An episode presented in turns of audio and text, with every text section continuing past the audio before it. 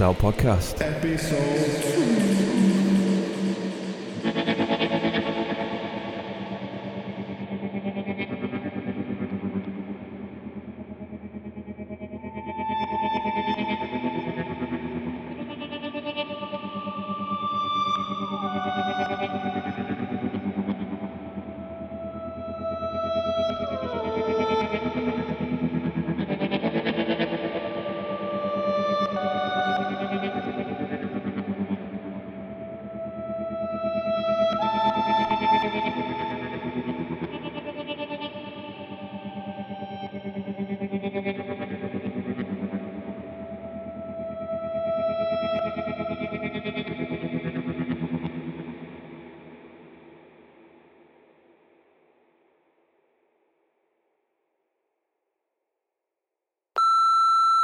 How are you, man?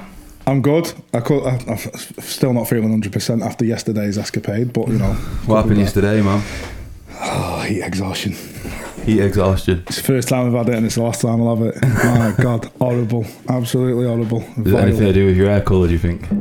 Yeah, of course it has. and the fact that I was like, do you know what? I just didn't drink enough. That's all it was. I just didn't drink enough while I was outside. It's my own fault. Yeah. So How's the garden looking, though? It's getting there. Yeah? It's getting there. We've got stuff planted in the greenhouse. Brilliant, So, man. Yeah, yeah, we're getting there. We just need some more sun now, please. Thank you. Anyone up there, give me some sun. need some fucking sun. It's been a while. It really has. But I think, like, what we thought about, we talk about this week is kind of how we met. Yeah, yeah. Um, which is a pretty. It's a saga of two stories, isn't it? Oh yeah, it is. Yeah, it definitely is. Can you remember the year when it was originally? I didn't, have, I didn't have any kids. Put it that way. I think it was probably around 2002, 3.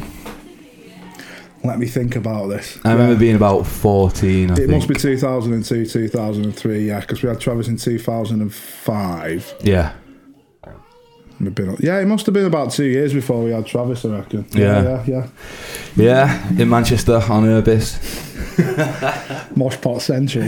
Oh, I remember walking around the corner and was greeted by a gang of how many people would you say? I probably exaggerate it. There weren't that many, you know. There was only about five or six of them. Yeah. But when you're on your own and you're a teenage kid, that's yeah, enough. I was. more than enough. I probably eight stone then, five five foot four, absolutely terrified, and uh, yeah, I got surrounded and absolutely mugged, um, which was a very strange feeling. I was like, yeah, here's all my stuff. I am not arguing with you. Well, there you go. it, yeah. When there's fucking five, six guys there, Yeah, and to be fair, I didn't have much. Probably like a tenner in my wallet, Yeah, my, yeah. my no fear wallet, and your cigs. my cigs and a lighter. I was like, here you go, Here's my cigs. Richmond Super Kings, Yeah, I knew there was something big. I remember there being a big packet. man. And then from my point of view, all I saw is this absolute mountain come out of nowhere, like, give me fucking cigs back, and succeeded in rescuing me from said youths. But then the weird thing is, we didn't speak to each other. No, we didn't speak to each other. That was it. It was no nice one, mate. Thank you, mate. Like, and then Yeah, yeah, yeah. like that was it. gone. Soon and then, off on my own way. yeah, out of my way. Chris went off on his way, and then, God, how many years later was it? Six years later. Yeah, it would have been two, yeah, 2007. Yeah, Yeah. six years later, I uh, got a call. Do you want to go and watch RX Bandits play in uh, in Amsterdam at Paradiso? It's like one hundred percent. Yeah. Um, got a couple of mates coming in, and one of my mates coming from Edinburgh. I was like, "All right, nice one, that's cool. We're all gonna meet up, blah blah blah." So we get the plane, land off in in Schiphol, and we're waiting around for you. Yeah, because I had to fly in separately, didn't I? Because I was coming from Edinburgh. Yeah. yeah. Because it balanced out. You had two guys, two hours to wait for me, and I had to wait for two hours after you guys were fucked off when you were going home. and then um, yeah, I remember waiting around the airport, and then you came, and nothing clicked at all. Like so, um, no, nothing. Not not even not even the other part, No. which is another story in its own right. And then we, um, yeah, you paid for a taxi. We went straight to Greenhouse, didn't we? Do you remember that fucking that mad bastard though in the taxi, the taxi driver, just ca- chain smoking fucking Marlboro Reds, Yeah. swimming in and out, In and out, everywhere, and we were all just gripping on our seats, like, oh my god. fuck? We're gonna get there. yeah, because we went to Greenhouse Central, didn't we? Because I was like, we need to go here first, and then all the staff were cocks. yeah, oh, they were. It was just, here's weed, see you later, get out of here. Just, it was just, I don't. To be honest, every time I've been since then, I don't like going in there. No, I know everyone who's everyone who I know. Really, you either really enjoy it, Mm-hmm. but I think you got to be as pretentious as the fucking bud tenders, Yeah. or everyone's like, mm, I think with Greenhouse now, if you ain't famous, they don't care. They don't care, no. No. But they do sell really good weed. You can't fault them on that. It's just you don't feel really welcome smoking there. Maybe No. it's just every time I've been, it's been always kind of sunny, always like packed out. So they just like get these people out of here. But I think compared to other coffee shops we went to later on, and I've been to since, Mm. it was just so nice and accommodating. No matter how busy they were, it, Yeah, it- yeah. it's different, isn't it? Well, apart from that one that we came across in Rembrandt Square, I can't remember what it was, but it was full of Chelsea hooligans who'd been drinking as well, and we There's were some like, bad ones around there. Just get the fuck out of there. Yeah. I remember the last time I went, we went in a coffee shop there, and um, Matt, who was with, bought some weed, what was like spread. Like, and he was just like, "What? Why are you selling shit weed? Like, you don't. You're in Amsterdam. Yeah, you don't do that. You don't need to do it. You don't do that. Yeah, but the guy was a dick. So, to be honest, most coffee shops there are awful. But um, yeah, it wasn't until I think. I mean, I remember getting a smoke and we got really high and we was spent hours walking around. Damn. Yeah, but the funny thing was, everybody wanted to go to the hotel first, and I was like, no, no, no, let's just go get baked first. It's more fun. And do you remember that fucking massive map that I bought? Yeah, because this was pre pre mobile phones, Yeah, yeah. pre like, yeah, no Google GPS, Maps. all that shit, yeah. So we bought this massive map. comically big, like, like upside down, right? Oh, where the fuck we are? You know I mean? It turned out that we were literally like five minutes from it in the end. yeah, it? yeah. Like we walked we'd walked it. everywhere, Yeah, all, yeah. but we'd missed all the the highlights of Dan. We missed all of the red light district. We missed everywhere that you should walk. We went the opposite way and down all the back streets and the grim parts of it. Like, Yeah, because we went down towards Vondel Park area because Yeah. that's where the hotel was. But do you remember that fucking hostel? Oh, mate, when we got there, and then the price they quoted us was wrong. yeah, Like, luckily, Yeah. I, I had plenty of fucking money with me, Yeah. and you guys were all scared. everyone was skinned, and I was like, "Oh shit, what are we gonna do? We're in Amsterdam." I don't Like, understand. And were like, can you smoke in the rooms? No, you can smoke cigs, but you can't smoke weed. The lad who bought this hostel for us was like, oh, it's the first one that was set up by the hippies. It'll be sad. Like, oh yeah, man, yeah. What? You can't smoke for, can't smoke fucking weed it was a weird place, wasn't it? It was like a sh- student squat, I suppose. It was like- under all them fucking kids from that school running around. Yeah. Like buying Heinekens from the vending It was- getting wankered. But I remember we, we finally found it, dumped our bags in, and I remember we went to was it Rookies we went to, and we Yeah, sat outside. Yeah, it was rookies, yeah, because I went and got that fucking banging shawarma kebab from down there. yeah, you did. Yeah. it's like 15 years ago, and you still remember the kebab. Like, Do you know what? not a, not a meat eater anymore, but it was a fucking good. It was a proper shawarma kebab. It was it was peng. You know I can mean? see the twinkle in your eyes. I don't know if it's the light or not. Like, but the thing is, though, if food's that good, you remember it for that long, you know it's good. But yeah, because we went to Rookies, didn't we? And then I just started like, because like none of you guys really knew me. Tony knew me. Yeah. Tony knew me really well, but no one else did in that group. And then they just started winding you up because in the like go back, go back, rewind. In the hostel, there was six beds. There was five of us. So there was one other person in this hostel when we got there, and this person Yeah. looked like looked like they were Native American, and they were fast asleep in the bed. And I turned round to you, didn't I, when we were sat there in Rookies, like half baked, and I was like, "What you gonna do if you get back and poking on this and got all your fucking clothes on?" Oh god. like poking on us, you know what I mean? Like, didn't know this person's name, by the way. This is just like, yo, this is your nickname. Yeah, it was funny. I remember waking up the next morning and smoking in there, like lighting up a cig, which I don't, I don't even know why I did. It was just a different time. Everyone smoked everywhere then. It was before, probably pre-smoking ban, wasn't it? Oh yeah, yeah, yeah, yeah. Because, uh, yeah, because you, you could smoke anywhere. You could Anywhere. smoke cigs in the coffee shops as well. Yeah, Yeah. yeah. I remember just lighting a cig and you're like, who is smoking? And it was just this weird No, was- voice no, coming the from the after thing. Oh, was it, that was, yeah, the yeah. second person That was the come in. night, yeah, oh, yeah. I'm gonna Yeah, get 'cause do remember one, one of the things that we enjoyed while we were there was the fact that we could sit in a restaurant and Yeah. have a cig after we'd eaten. Yeah. And we're just like, yeah, Just chill out and relax. Like, But yeah, the second night was, yeah, I couldn't get to sleep. That was when we'd been to see Bandits, wasn't it? Was that the third night? Anyway, it was the night that we'd been to see Bandits. yeah. Saturday night, it's obviously the hostels in Amsterdam they are mm. going to deal with the people who've missed the last trains home. This Yeah. person obviously did. Comes in at about four o'clock in the morning, wakes me up, climbs on the fucking bunk on top of me. And when we get up in the morning, I wake up and there's literally this manky foot. Manky foot hanging over the side of the fucking top bunk with these enormous corns on them. Now, these corns were fucking winking at me. Literally, they were like, Morning, mate. I mean? You light up a cig. Who is smoking? No, no, no, no, no. Don't you come in here at fucking four o'clock in the morning, wake me up, and then complain about someone fucking smoking. Like, shut up. Oh god, why did we do that? I would never do that again though. I would never get in a shared room with a shared bathroom and all different people just. eh, You know, just coming in at three or four in the morning and just climbing up on top of you and going to sleep. It's Well, wasn't the original plan that there was going to be six of us, but someone bailed on us? I can't remember who it was, but someone bailed. That's why we had the six. Mm-hmm. Oh, that's why yeah, yeah. bad, But yeah, that's what. Yeah, but that was. That, yeah, that was. I walked in there to be honest with you, and I was a bit like, I've got enough money in my wallet here to go and get a decent hotel for myself for the next three nights. See you guys later. Yeah, yeah. Meet us in the morning.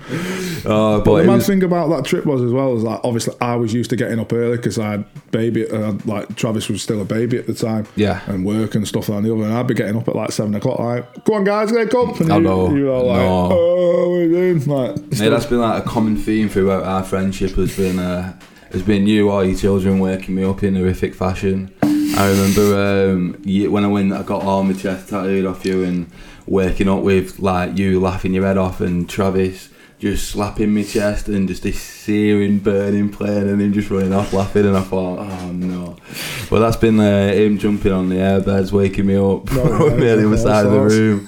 But yeah, a common theme of our friendship is me trying to sleep and you being like, no, we're getting up now. wait come on. Do you know what? I've always been up early. Always, I always been up early. So yeah here's what it is. Yeah, but I think it was in rookies when we kind of came to the realization was like, I know you. How do I know you? Like, and it was a weird.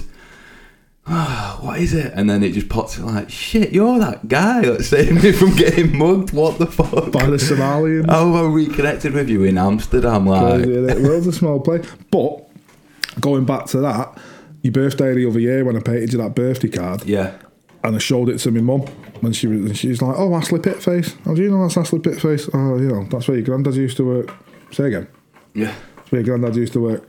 So it's like I said to her, I was like, somewhere along the way, no matter what our paths took, we were supposed to meet each other at some point along this journey. yeah, You know what I mean? Without a doubt. If it hadn't been on the pit face, yeah. it was in Amsterdam. it shows you how small of a world it is, and I Yeah, think especially when you kind of get like into music and things like that, it's um, it's mad how many connections are made, and I think through probably just you know five what six degrees of separation, you could get connected to pretty much everyone, especially in local Manchester punk scene, Oh, Manchester God, alternative yeah. music scene, and stuff like that. Well, that used to be the case anyway. I don't know so much now because there doesn't seem to be that much of a scene in Manchester. I agree. It seems to just disappeared a lot. I think as venues have just kind of left and gone, like Rehearsal studios. Rehearsal studios, yeah, recording studios, like Oh, yeah. going back from when you used to be in a red house all the time, like But at the same time, you got to remember everyone can do everything in the bedroom now. You don't Yeah. need to learn how to engineer anything. Yeah. You just stick it in a program, can't you? But you know, I was talking about this last night of like, it's all well and good writing music, but like the act, the act of being in a band, of, Yeah, yeah, of being in a room of like a drummer, a bass player, a guitar player, that that collaboration is lost a lot now. Mate? I said exactly the same thing this morning when I was when I was talking to my client before I came here. I said I was like, music now. I said I don't think it's going to be the same as it is. I said I think you're just going to get people in the bedrooms zooming with each other and creating Yeah. tracks that way. I said you're not going to have this cohesive unit of four or five people being in a being in a room together, like you Yeah. say, building the structure of songs. Mm-hmm. And starting the formations of a following, building it up through the smaller venues, like you say, you know, Yeah. your local base, start to branch out into other cities. Yeah, that's the way that it's built. You just get big overnight. You get played on mm. Radio One. You get big overnight, and That's like that's how you break now. Yeah, yeah. You, you know, bands go from like playing Gorilla to the Albert Hall, and the, the venue capacity is insane. Like I've seen Father John Misty do that. Seen Portugal the Man do that. You know, to Mm-hmm. them size, but kind of venues, and it, it's crazy. I've seen bands like make bigger jumps than that. You know what I mean? Like when you see a band that plays like Gorilla or Academy Op and Grape, Mm. Academy Three to younger people. It's always Uh, the Op and grape in it. It's always the Op and Grape. MDH in Academy. Um, like they've gone like Op and Grape and then gone straight into the Apollo. Yeah, And you're like, where's that come from? yeah, I mean, Murder Capital were a prime example last year. They played the small room at Yes, Mm-hmm. and then the next tour sold out the Academy. That's a good room, that, yes. Academy one. Yeah, yeah. Don't get me wrong. When yeah. we watched Crows, that was amazing. that was that was a defining moment. They remind me of like a really pent up Oasis at parts. Like some of the guitar hooks and some of his melodies, Yeah, they're, they're yeah, very like early Oasis, but just kind of new wavy, kind of hard. I don't know. I can't explain it. It's just heavy. I know what you mean. Yeah. in like. yeah, yeah, yeah. But can you remember like when you were younger, kind of first getting into music? What kind of what was your first gig? Do you know what I was talking about stuff like this with my mum the other day? Getting into music, first gig. See, first gig could be misconstrued because we used to get people coming to the school who played instruments. Yes, uh, like religious groups. Not so much religious groups. No, we had like travelling musical theatres and stuff Did like that. Almost like troubadour bands. I remember a band school. come and played at our, my high school, and they were good. And it was like, was like, oh, that's really good. And then I remember they started preaching straight after it, and it was just, oh, that's with. Yeah, yeah, yeah, yeah. What had you ruined it with God? Like, just some real like, but they were a good pop punk band, and then it was just like Yeah. proper reliant care, like, you know. But sorry, Get, mate. getting a bit under oath. what was you kind of saying then? Yeah, going back to like first gig. Do you know what? It kind of ties in what we were talking about on the first episode when we were talking about like ACDC being a show band and stuff like that. Yeah. ACDC. You know what I mean? And then we go for, but it's it's one of them like it's blurred now because of that many gigs over the years. You Yeah. sort of like, all right, when was the first time I saw this band? When, Yeah. You know what I mean? And stuff like that. It's like festivals, like festival lineups become blurred over the years because you've been to that many and you're a bit like, was this this year? Was this that year? What year was this? And stuff like that. I think when, especially when you throw in playing gigs as well, that kind of just makes Yeah, yeah. it even more like because you're in that that environment. No, what, what was the kind of like first time that you know when you started getting into music as like your uh, like big time, not just oh I like that song on the radio. Can you remember that? See, didn't really have radio in our house, and I know that sounds bad, but it wasn't detrimental. There was always music around. Yeah. and I was. This is what I was saying to my mum the other like the other day. When I grew up, it was soul, disco, Yeah, and jazz. yeah, You know what I mean? With my mum, it was soul and disco, and with my grandma, it was jazz. Mm-hmm. Duke Ellington, Louis Armstrong, Thelonious Monk, and I still listen to these things. You know what I mean? Like that is a brilliant start. But Yeah. for me, it was anyway. Yeah. And this ties into some of the stuff that we're going to come on to when we're talking about music in a second. Um, that stays with you though. I Yeah, think yeah. that core, Oh, yeah, yeah, what you get, it, it shapes it. Yeah, yeah. Because for me, it was. I remember my mum always playing the Dirty Dancing soundtrack, right, which is probably the greatest soundtrack of all time, in my opinion. The, like the Ronettes, you know, Yeah, Mickey and yeah. Sylvia, all just it's just hooks, Yeah, bubblegum yeah. hooks. And I remember my dad playing Joy Division and um, the Buzzcocks and like a lot of kind of post kind of punk, Iggy Pop, the Passenger, like and the Clash, things like that. yeah, yeah. So it's just kind of been like the complete melting pot of that is kind of pop punk and, uh, and sugary kind of melodies see, and every- stuff like. everything I grew up on was like black based music, you know what I mean? It mm-hmm. was music from black culture, which essentially is what all music comes from anyway. It all comes from Africa. Mm. All the rhythms, everything else like that that have gone through blues, metal, soul, punk, everything, every little start of music, it all comes from black music Yeah, essentially. Mm-hmm. Um, and what else? When I started to get into, I was this is what I was saying to my mum the other day. I was like, I remember the first seven inch that I bought Yeah. with my own money, yeah, and it was Kris Kross. no, uh, Kris Kross will make you jump. Yeah, that was that was what my the first seven inch was, and that was like everything that I used to listen to when I was really really younger before the influence of seeing Iron Maiden posters and Yeah. stuff like that it's the was visuals capture you, don't they? was hip-hop. age? and it was my cousin David. Like he was, a, he was a thrash kid. You know what I mean? And it was like, I to see David. So I go in his room and he'd be like, Iron Maiden, Anthrax. You know what I mean? And I was like, this is cool. it looks cool though, Well, that's it. it? It's comic book based, isn't it? It's Yeah. like, like reading comic books as a kid. Mm-hmm. Yeah. And that was it. And then I had to discover, like you say, like post punk and all that. I had to discover that myself or find it through influences. You know, when people. Yeah. This is this is another thing that's lost nowadays, and we we spoke about this in Yeah. depth time and time I again. know what you're gonna his, say. his albums, Yeah. album covers, and I was saying this to someone the other day. Like me and you used to know what instruments were used, Yeah. who recorded it, you know what I mean? Who they were sponsored off, Yeah. where it was engineered at. Yeah. You know, it's sad. Everything But, and yeah, like yeah. with thanks to I used to read the with thanks to for bands that I'd love for an album that I loved Hmm. and then find all the bands and the people that they thanked and then we'll go and get into that for Yeah. that. I remember getting when you bought an album and you got the um, the little pamphlet inside for like whatever label it was. This is all different stuff that we released. So You you're going back to like of it. Nitro and Relapse and stuff there, aren't you? Like Yeah. back in the day. with I love like that. Yeah, like, but I got into it because I was like hungry to find like what is the next band? Yeah, yeah. What is the next label? What you know? Who's doing what? Like, and I, like, I remember my CD collection at the time like was insane. Like because Yeah, this yeah. was like there were, no one was really pressing vinyl then at that time. That's it, yeah. No one was Um, downloading. No one was downloading. It was dead hard to get stuff over here. I remember Yeah. there's a few shots like Piccadilly Records. It was really good, but not really. I mean, it does have like a lot of punk and heavier stuff now, but at the time it weren't known for it. No, no. But I remember there was one further up on um, past like Forbidden Planet around near near Always and there now, and there was a little like a hardcore shop for a time that sold records in there, like hardcore and metal, but it was only open for a couple of years. Yeah, that was uh, Roadkill Records. Yeah, yeah. Do you know who was who had that? No, no. It was uh, Ed from Beecher. Oh, was it? Yeah, yeah, he- Mate, he ran it, yeah, that, yeah. I love that place. Yeah, because you, you'll get like some of the strangest, obscurest fucking Yeah. hardcore that you'd never seen before. It was the one place I remember going in and just buying shit and just being like, ah, it doesn't matter what it is because I'll enjoy it. Yeah, yeah, yeah. Like, yeah. and I remember getting a 26 bus home that took about three hours, and it went absolutely everywhere. Just a tour of the north around every single council estate.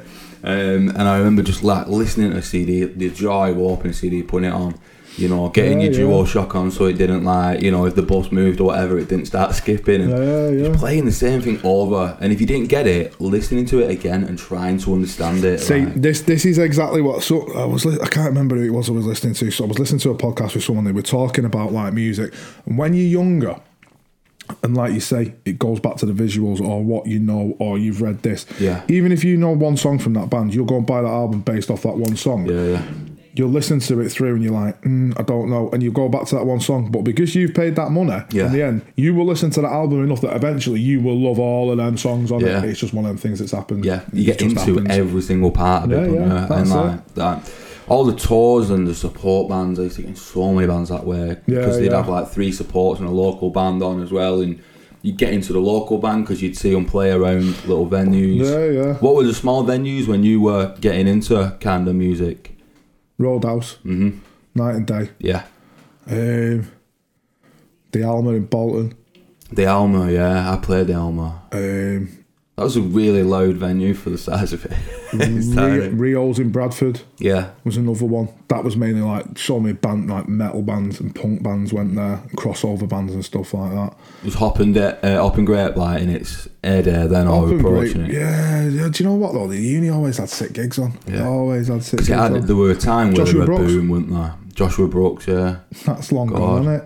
There were. I remember like from about 2002 for me to about 2008, the academies, Academy One, Two, Up and Grape was Yeah, just yeah. every single week, two, three times a week. I'd be going Yeah, sometimes. yeah. Like, yeah, yeah. I remember doing that like four or five nights a week, go Yeah. to see gigs and stuff like that, and bouncing between the venues because there'd be that many different bands on. But was music better then? Probably not, but you know, like my first bands. I mean, um, to be honest with you, every band I've been in has been awful. when I look back, but like there was a sense of community where it didn't really kind of matter how good your band were. The fact that you were getting up and playing, people kind of respected that, Yeah, and yeah, just yeah. like you just. You know, there were so many times that I go and watch bands play, and they were awful bands looking back. But you just go for have a laugh, and and there were that a good community. I think you Yeah, know yeah, there were loads of different little venues around. Mhm. Like so, like you said, before Sound Control was a venue. Like Yeah. it's um, Yeah, yeah. these are the days that I'm talking about. And what else? Crack.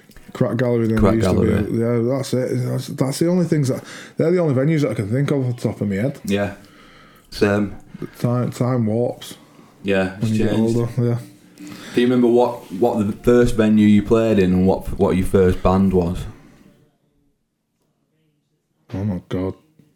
School bands. Yeah, drums. Yeah. Yeah. Yeah, yeah. It would have been school bands. There was a battle. Well, there was a. You know, there was a thing done for a battle of the bands, and all of a sudden there was no other band in school apart from this one band Yeah. that was made up of like these kids. They just did Oasis and Beatles covers.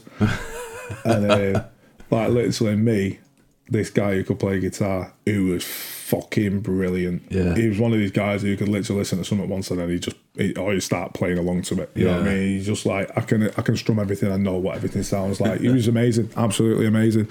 Yeah, so he was me, him, and then a guy who basically learned to play these two songs on bass in two practices. Oh man. Yeah, and we went into this. We didn't fucking win, you know what I mean? But we didn't care. It was the point of this, you know, doing this, that, and the other. And yeah, he was all right. But yeah, it would have been school bands. Played the Roadhouse a couple of times. I never played it, man. We were like, oh, Bierkeller. Beer Keller, Keller, the old yeah. Bierkeller, not the new one in the printworks. No, shit. yeah, yeah, yeah. Um, uh, Berzerker played. I saw Berzerker in Bierkeller. That was that was a terrifying experience. Fucking full assault of the senses. Where else? Oh, Little Room in Nottingham Rock City as well. That was Yeah. another one. Yeah, yeah. So It's mad seeing how much like because it's been probably about eight months since I've been in town from last year up until last Saturday when I come in and saw you, Mm-hmm. and I can't believe how much it's changed. And when you think back to them days of like back in the early two thousands, it was completely different. yeah, man. It felt like every single night, Thursday, Friday, Saturday, Sunday, there'd be a gig on. There'd be something going on Oh yeah, yeah, yeah. in right now. every venue. Yeah, yeah. There'd be people queuing up outside everywhere. Just such a hub, like, and it's yeah. just. It seems to have, uh, have disappeared a little bit. That I know there are some bands about and doing doing good things, but it's you know, and I think some bands have kind of transversed like that. Local bands, or you know, like Slow Readers Club, Yeah, started yeah. off and they've done it themselves, and now they they're killing it and then like absolutely smashing it and. I think that's amazing. Like that they've kind of just nah, we're doing it on our terms, and they have just slowly built up it. And you wouldn't really recognise them as a local band, I don't think, because you do kind of see them as the That's it, yeah. There's, there's a few bands like that from Manchester at the moment. You know, like when you're like, oh, who are these? And you go and do a Google on them, you're like, oh, right, okay. But Yeah. again, no scene, no posters. You know what I mean? You used to see gig posters going up everywhere. all the time. yeah. But you got to remember as well, when we were growing up, everywhere was boarded up. Everything was fucking desolate. Yeah. It wasn't all this gentrified, like, apartments that they're doing now all over everywhere. Yeah. And little squares where people can go and sit in the communities together and stuff like that. You know what I mean? yeah. I mean, going to the Star and Garter back in the day was a traumatic experience, mate. I mean, walk uh, through Piccadilly and stuff like that. Yeah, yeah. I played my first gig I forgot there. about Star and Garter. I don't know why I forgot about uh, Star and Garter, but yeah. That was the, the first actual gig that I played outside of like high school or whatever was at the Star and Garter, and I was 16, and I was in a three-piece pop punk band, and it was absolutely awful. The drummer couldn't do fills right, so it was just. Uh, but he also couldn't do double kick at that part, so it was just dum da dum da the whole way through every song. Right, so cringeworthy, and I remember just being. Got to the Star and Garter like four o'clock, you know, like so stupid and like you know dead early, just waiting about, and there were just loads of prostitutes hanging around. And I was like, oh god, god, what am I doing here? and it was awful. It was a terrifying gig. I didn't look up once. I just kept my head down and was like, Ooh, The thing is, though, man, the Star and is an intimidating venue yeah, because the history's in the walls. yeah, You know what I mean? Like, you know what bands have played there and you know what shows have gone down there. And Yeah. you, you know what I mean? You sort of, you've got that sense of like, shit, it ain't going to be this good. no, it's it's just made for carnage, isn't it? That Yeah, venue? yeah, yeah, it really is. Yeah. I missed, that. I missed Agnostic Front last time they played there. I wish you'd have seen that. God, Five at a ticket. there's nowhere to hide there. Oh, no, you know, no, if you're in that crowd, you know, there's nowhere That's to it, hide. front to back, you're getting your head run on. Yeah, Literally. crazy. oh man, I missed that. I mean, I seen that band Incisions from Manchester. I was quite impressed with them. The punk band that are just kind of Oh, yeah, yeah. fast, abrasive punk, and I think that you know they probably deserve a shout out because they're just you know fuck it, we're doing what we're doing. And like I've had a few mates who've like seeing them. I can't remember who they were supporting, and they were like. Really, you know, just like Luke, if you're not into X, Y, and Z, then fuck off. Like, if you're like, you know, homophobic, racist, whatever, then see you later. Get the Yeah, fuck out of here. And I just, I admire that in a band that just keep doing what they're doing. And it, Well, that was where it all started ages ago, wasn't it? You know what I mean? Like Circle Jerks and fucking Descendents and like all, all that, you know, California punk scene, all that American punk scene, you know what I mean? They were all the same, like no homophobia, no racism, Mm. get the fuck out, no sexism. do you not think like because like the first I remember getting into music and it was like after you get into what your parents are into you you know most people our age Nirvana stuff like that you get into kind of punk that way Yeah, yeah. but then at the time Blink exploded like with Enema of the State and that's when I got into punk and through then I got into Descendents Propaganda right, Fat right. Records Epitaph and started digging my way in See, I yeah, I was already into that because like the Vandals, like back Yeah. in the day, you know what I mean, like back in the day and stuff like that. People do need to remember that there is a bit of few years between us. Yeah, No, but that, that's when I got. And I remember, I remember being in primary school, and everyone was like getting into Blink, and then over here it massively influenced everyone. Remember what everyone used to dress like? Oh, God, Dickie yeah, yeah. So like Manchester was like a little West Coast for like a few years. Yeah. Like, it was a summer where everything was just like you know summer was like six months long. It was just yeah. scorching hot. Everyone was dressed in Dickies, like Mm-hmm. had Tom DeLonge haircuts and like Atticus sweatbands pulled up and Well, do you know the things funny, like that. the funny thing was? I went up to a gig on the green with my ex once, and uh, we bumped into one of her mates in Edinburgh while we were having a mooch around there, and um, he asked if I was American because of how I dressed. Yeah. but that had a massive effect on music, though. I think for uh, you know, how many Blink One Eight Two rip off bands did you see? How many have you been in? Like you know, same. Like there's so many true. bands that have like you try to do that, and it just kind of maybe that killed the music scene. The horrible black metal like hardcore scene where everyone just kind of flip flop from what subculture sub branch of punk for like you know every summer. Yeah, well, it was like when deathcore come out, wasn't it? Yeah. Everyone was like, "Oh, deathcore, deathcore." Have you heard it? Yeah, it's black metal for kids who don't want to wear corpse paint and, black, and fucking studs. Yeah, That's all but it it's like everyone had the fringes, and it was the skinny jeans, and then the, the camo shorts, and The the, stigmas. yeah, and then the Air Maxes, and it, it's kind of moved, and it, like it.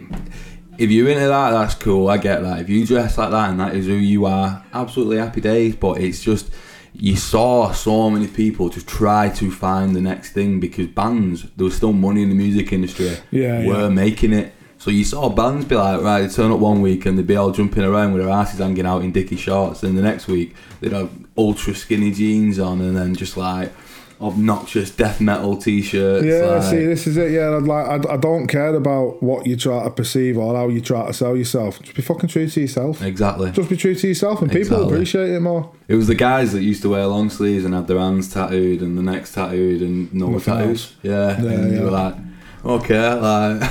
What you doing? So, uh,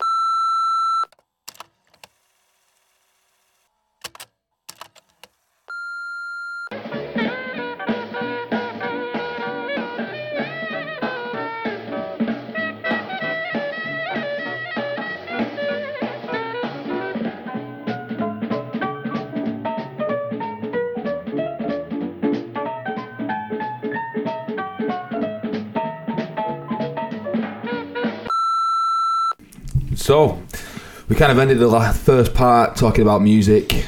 Uh, what we thought we'd do is kind of go through three albums that have kind of had a big impression on us, I'd say. Kind of shaping not just like who we are, but our kind of musical identities as well, I think, and, and what we've kind of gone into. So, I don't know if you, if you want to start with this, mate. Okay, yeah, I'll go first. Yeah.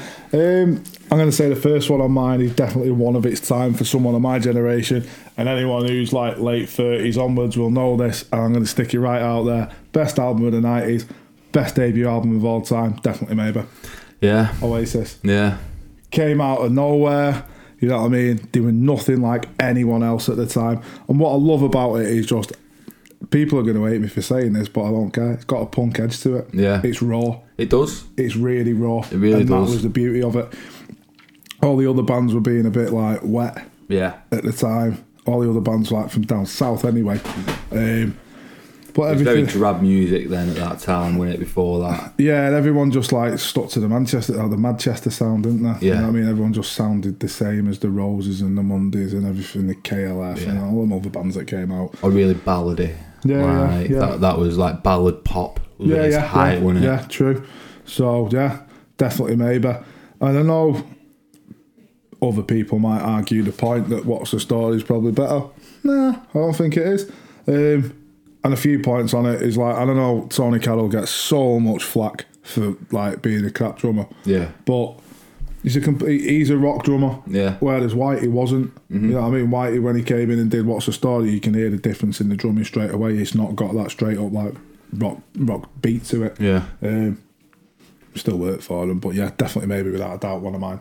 Yeah. It's massively influential on me. Yeah. Um, I agree. I, I remember getting What's the Story when out for Christmas when I was very young.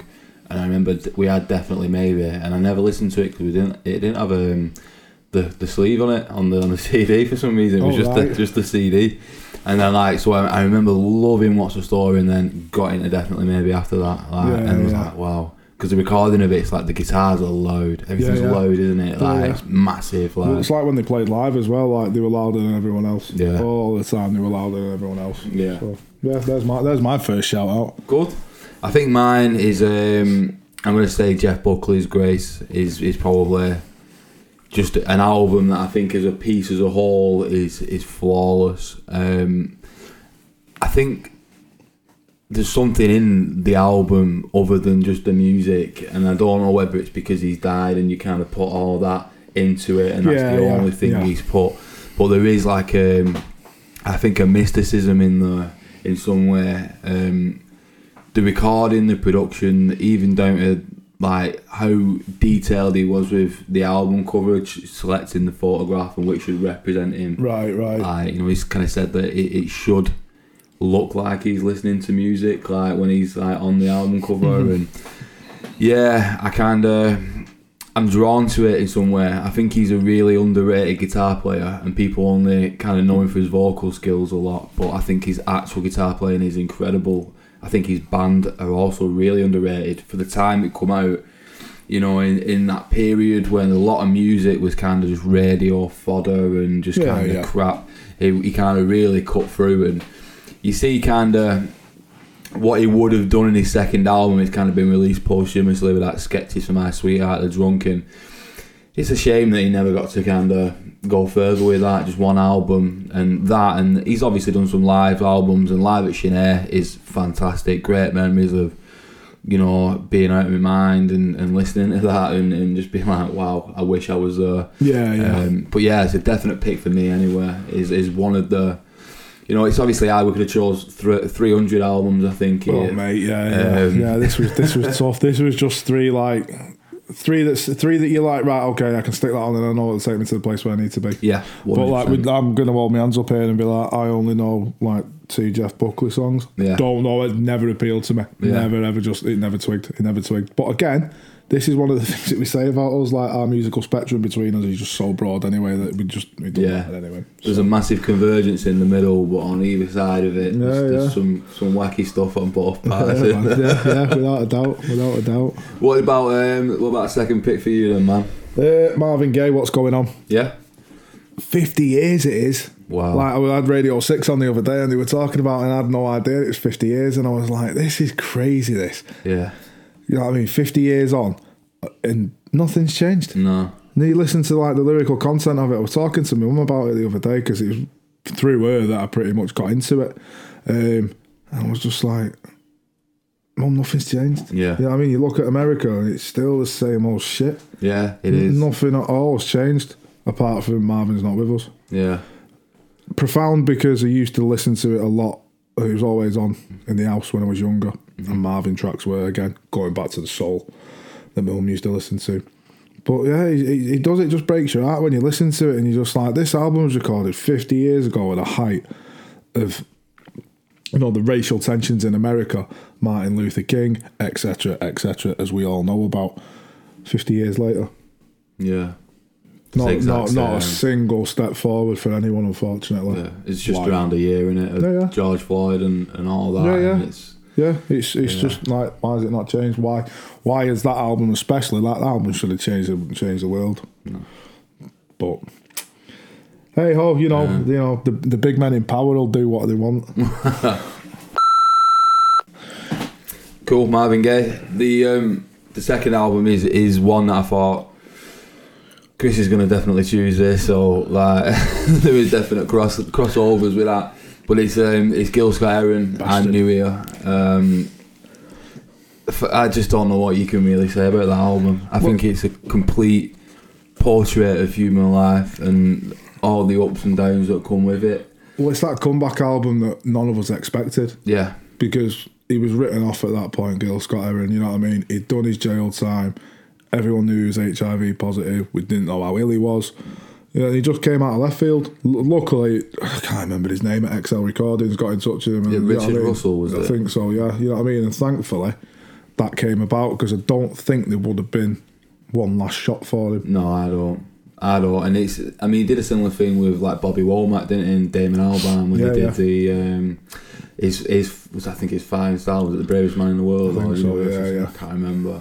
But I think that with Gil, it, it, it there's just something about it.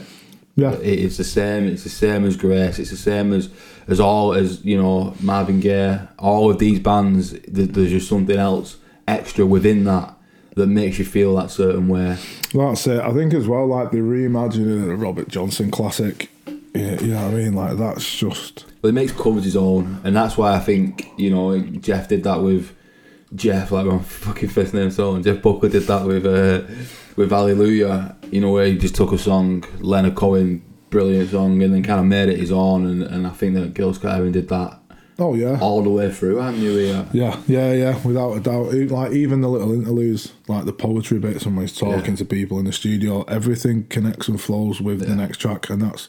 I don't know if it was intentional. It probably was. You know what I mean? Yeah. We're talking about the mind of a genius here. It feels like the whole album tells a story of, of life and death and the ups and downs and the tragedies and the things he's learned and like throughout there's some very dark songs on that mm. album. yeah, yeah. But then there's some humour and there's actual clips of him laughing and joking around and you know I love that kind of stuff. Even in the, the darkest songs, like there's, there's little lines and little one-offs that you know kind of bring such fun, and I think that he kind of really encapsulates life because that's what it is. It's ups and downs, and it's like you know things going along, and it's not all you know. People have redemption stories, and I think he's a massive redemption story. Like he, Oh yeah, yeah, yeah. made loads of um, uh, mistakes or choices that didn't go his way, and he, he kind of turned that around and you know recognised that. And now I, I think that he's he's for me, and I know you'll agree with me, one of the most underrated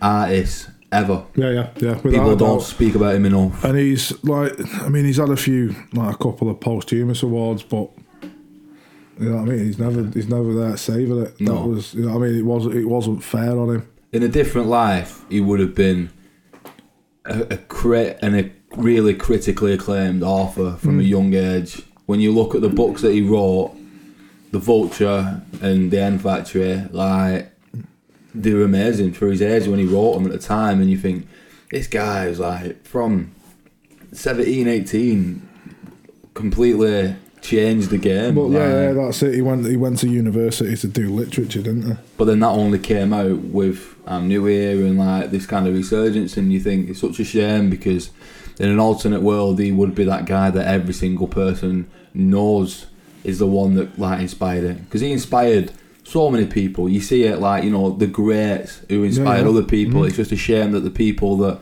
he's not directly inspired don't give him that that pr- credit and then props. That's it. It's, it's, it's so crazy though because, like the, the, you know, the revolution will not be televised. It's such a massive song. Yeah. people know it. They ain't got a clue who it's by. No. They know the phrase, they wear it on t shirts, and they don't know, you know. Again, another song is just hilarious. Like, there's so many Whitey on the Moon, they're just, Yeah, yeah. they're yeah. so funny, but they're so, they're funny with this real dark undercurrent in them of like, listen to what I'm fucking saying, because, yeah, yeah. you know, and um, I like that about him. I like the arrogance, and I like when he was younger, you could feel like the presence when you watch live performances of him Oh yeah, yeah. and he, yeah. he has something where he's very kind of intense but you know as he got older he it feels like he just really accepted life and what was coming and he kind of left on his own terms on a high and recognizing everything he's gone through and celebrating it. And I think that album is like culmination of that. Yeah, and I, really think that, do. that tour was like that as well, because to see him on stage during that tour, well that's another story we meant to see him together wouldn't we? In, yeah, yeah, in Edinburgh and then the ash cloud happened, volcanic ash cloud in yeah, 2012 I think so, yeah, yeah. But yeah, that was, um, yeah, to see him on stage, he wasn't out of his depth. no You know what I mean? Like sometimes because it was just a stripped back show. It was him a piano and like I think a percussionist. I remember Um, chatting to you because we were like, "What? What's what's this going to be? Yeah. Like, what is he going to do? Is he going to come out and he's going to have like a DJ or like a live band doing an electronic kind of thing? Yeah, yeah, Like, yeah. or is it going to be? what I got from it was that he, it was almost like he was doing his own eulogy. Mm-hmm. He was doing stories of his life Yeah. and what had brought you know these songs to fruition, why they came, why they're still in the set list, and this, that, and the other. But the, the stories in between tied everything together, and you were like, okay, do you know this is your last tour? Yeah. Or It felt like that, didn't it? Yeah, yeah, It yeah, felt yeah. like that.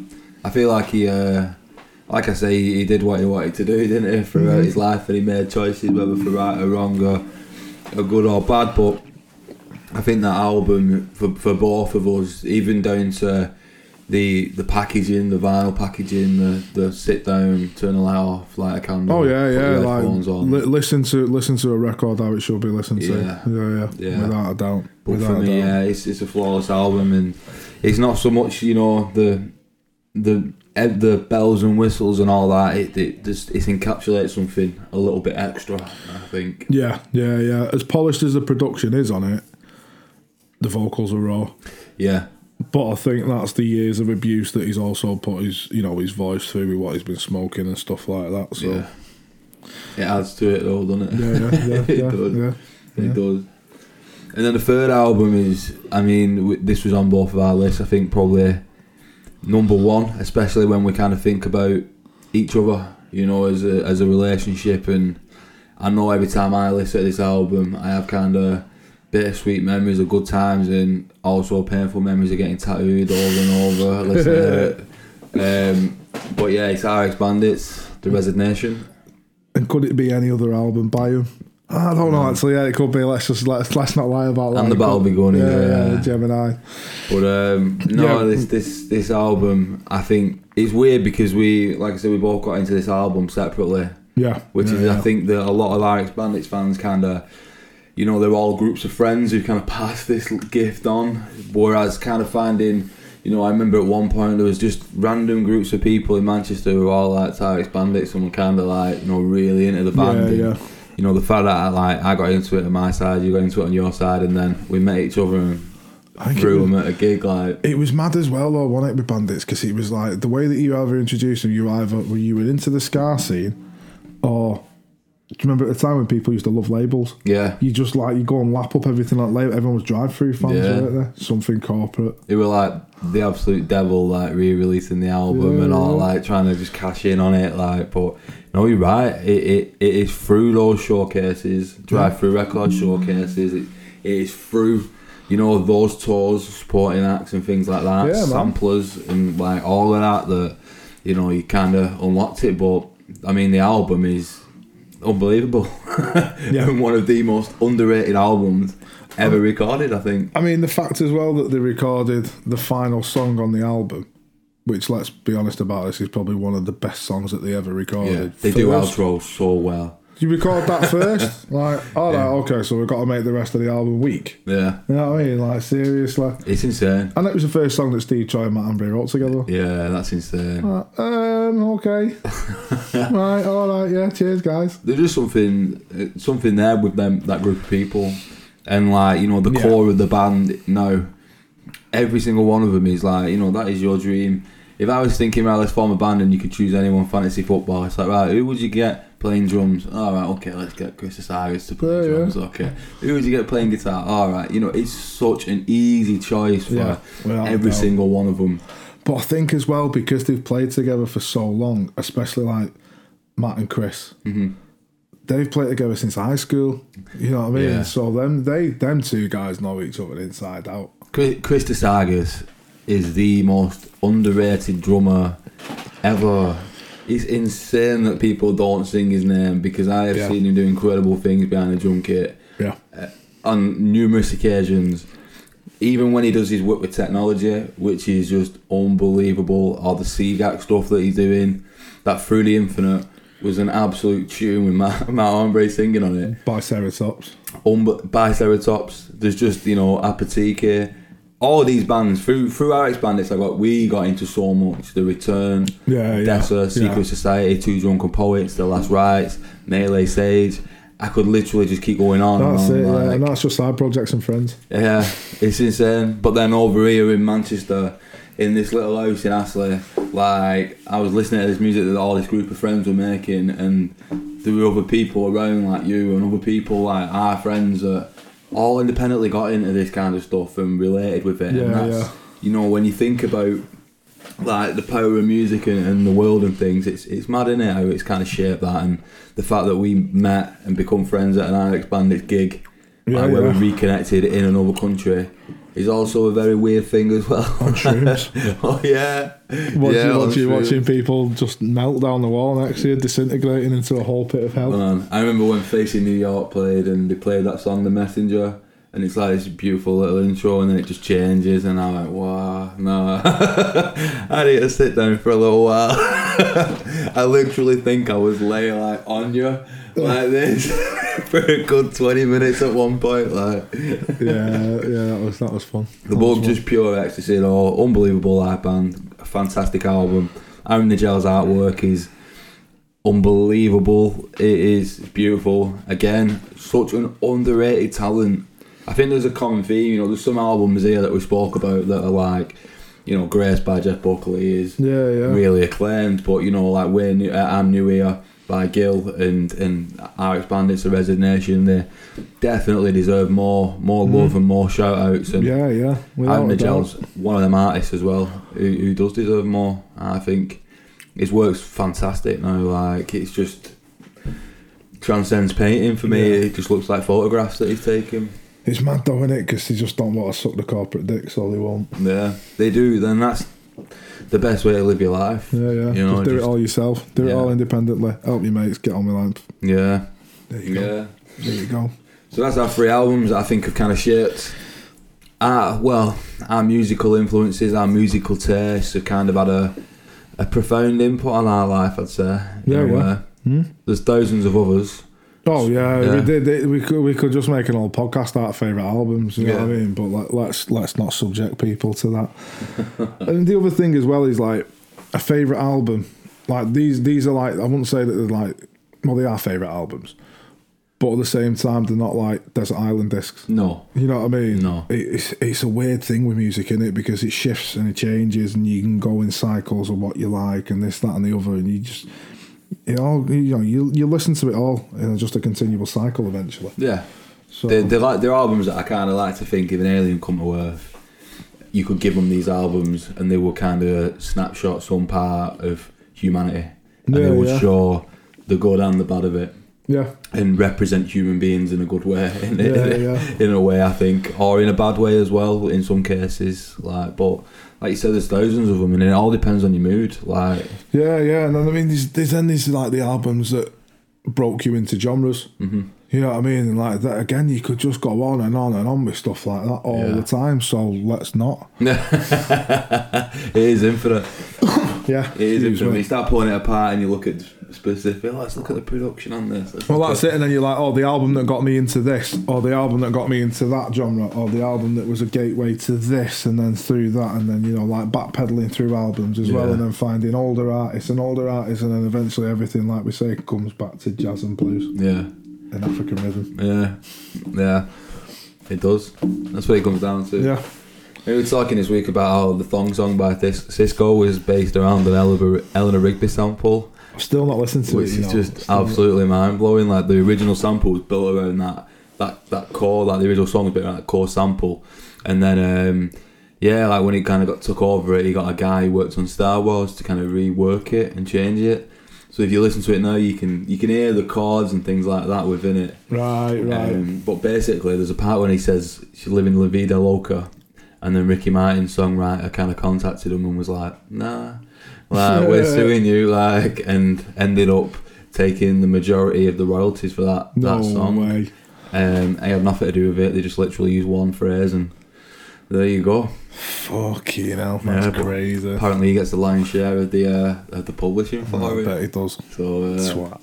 crazy, isn't it? How that works. Oh, mate, that's bad. That's But- bad. Uh, there's been some, uh, been some mad news. It's been a mad week, hasn't it? I think United losing the uh, Europa Champions League final on penalties, eleven to ten, with De Gea missing. But do you know what I heard as well, during like during the news, like through the week, that afterwards there was reports coming out that strikers had been giving him advice Yeah, and he hadn't listened. yeah. Of Right. which way to dive and things like yeah, that. yeah, yeah, you know what I mean? And we're giving him advice on how to hit the ball as well. And you know what I mean? When he was taking his penalty, and he just fucking ignored them all. Like, what are you doing? I don't envy his position, though. To be honest, No. with you. No, I really don't. I mean, as a neutral watching it, um, I'm not neutral. Uh, no, you're not neutral at all. You're not neutral at all. But yeah, it's been a weird, it's been a weird one. Yeah, I, did, I didn't watch it, but uh, I'm not going to lie. I saw the, the score, no, the, the result the next day. Big shit eating going on the face. Big shit eating going on the face. But we'll see what happens after uh, tonight, mate. Very big game. Champions League final. Come on, City. Come on. What's your prediction? What's my heart saying and what's my head saying is two different things. Yeah. It's weird. I want us to win, Yeah, and I hope we do. Because that's that's the one trophy that's eluded us now. Yeah. I feel like the last few years is that Champions League trophy, but Chelsea look on fire. They do look very good at the minute, don't they? There's not really much you can say about that. They've had a couple of losses, also. Fingers crossed that's gonna that's gonna knock them. Yeah. We'll see. Pep Leicester, wants it though as well. He needs that City. Yeah, yeah. He needs that trophy at City, doesn't That's he? it, He really so- does. there might be some very very loud screaming in our house tonight. Yeah. So sorry, Gordon and Mary. Have you seen on the news about Prince uh, Charles's sausage fingers? what? So he was caught. Um, he was caught in the Duke of Wales pub. Jesus Christ! Shut up, man. He was caught in the uh, the Duke of Wales pub, like holding a pint, and he's got really fat sausage fingers. That's actually a medical condition. But he's been like called out onto Twitter and social media for No having way. this medical condition that makes him have massive. What looks like fucking Cumberland's over Yeah. the pint glass. yeah, You got any bread rolls for them, mate? no, the fine as they are. it's become a common theme that we seem to slag a different royal off every episode. Fuck it.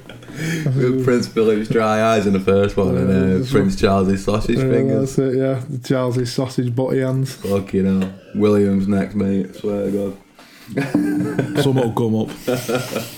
And uh, Kim Jong Un's banned uh, skinny jeans, hasn't he, in uh, in North Korea? What fucking news are you looking at? I don't see any of this. It's my life, man. Spare fucking time. sit there looking through like weird news reports or some He's shit. banned skinny jeans.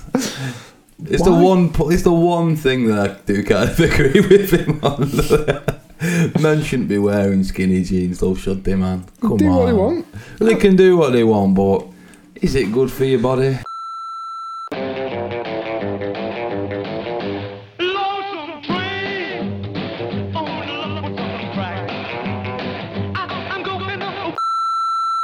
So what we thought we'd do is kind of end our podcast with choosing a different song we've been listening to as loads the last week. Um, it doesn't have to be a new song, but it's just been something that we can't really get out of our heads. So, Chris, what's your uh, pick for track of the week this week? Well, again, going back to, you know, anniversaries and stuff like that. Nothing to prove H2O. 25 years? Yeah, Yeah. Wow. crazy. Right, yeah. So my favourite track is actually off that. It's What Happened. I have been absolutely caning it this week with this song because I was thinking to myself and I was talking to uh, like one of my clients as well about like music and stuff and how it's changed. And it literally like the lyrics that he's talking about in there just resonate today. Yeah. You know what I mean? They're literally just like what's gone on? Yeah. Why why why is it image before substance now? You Yeah. know what I mean? I don't understand it. Relevant, isn't it? Yeah, yeah, yeah. You need passion before fashion. Mm. I want. I know it sounds old, and I'm like, but I want the music scenes to go back to what they were, where they had like, you know, that grassroots core. Everyone knew each other. Yeah. Like it's so disparate now with like people all, you know, Yeah. here, there, and everywhere. So like as gigs have become less accessible, crowds have changed, haven't they? yeah, yeah, yeah. Like subgroups and subgenres have as well, but yeah, it's a good pick, man. It's been something like, like I say, you was play, you was blasting it a couple of weeks ago, and then I've been like, I cannot get H two O off my playlist at the minute. It's been Yeah. everywhere I go. If I'm going everywhere a million miles an hour, like I'm so upbeat, and I'm like, come on, Yeah. do this. Like, Posi hardcore, man. Another track, my pick of the week is um, John L by Black Midi off the Cavalcade LP. Um, I just can't get it out of my head. It's just this re- repetitive riff, like they do so well, but with incredible drums over it, as per Black Midi. Like, Yeah, yeah. it's got a weird like Primus kind of feel to it. Um, The vocals are visceral, really weird. like really snarly as well. Yeah. like yeah. I seen a video of him doing um, KEXP at home, and he's dressed in like a charity shop blazer, shirt and tie, and he looks like a very young David Byrne, like and he's Oh, playing his weird guitar. And but yeah, it's a it's a it's a weird song. I like it though. I just can't get it out of my head. I don't know if I love it or hate it. It's just one of those. I think that is Black Midi to a T though. Oh yeah, yeah, yeah. I still like doubt. as much as I admire them. I don't know whether I love them or hate the band because like they so they live in my mind and I can't get them off. But yeah, they make you think, and I think the album is uh, great artwork. Again, looks Yeah, fantastic. Um, but yeah, that's a song that I cannot stop listening to. Yeah, I, do, I wonder if they're ever going to be one of them bands that breaks.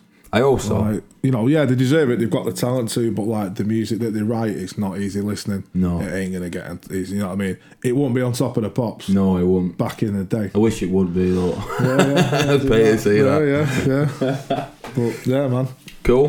Right, that's our picks. That's our show. Peace Thank, out, people. thank you very much for listening. Take care. See you next time. Bye bye.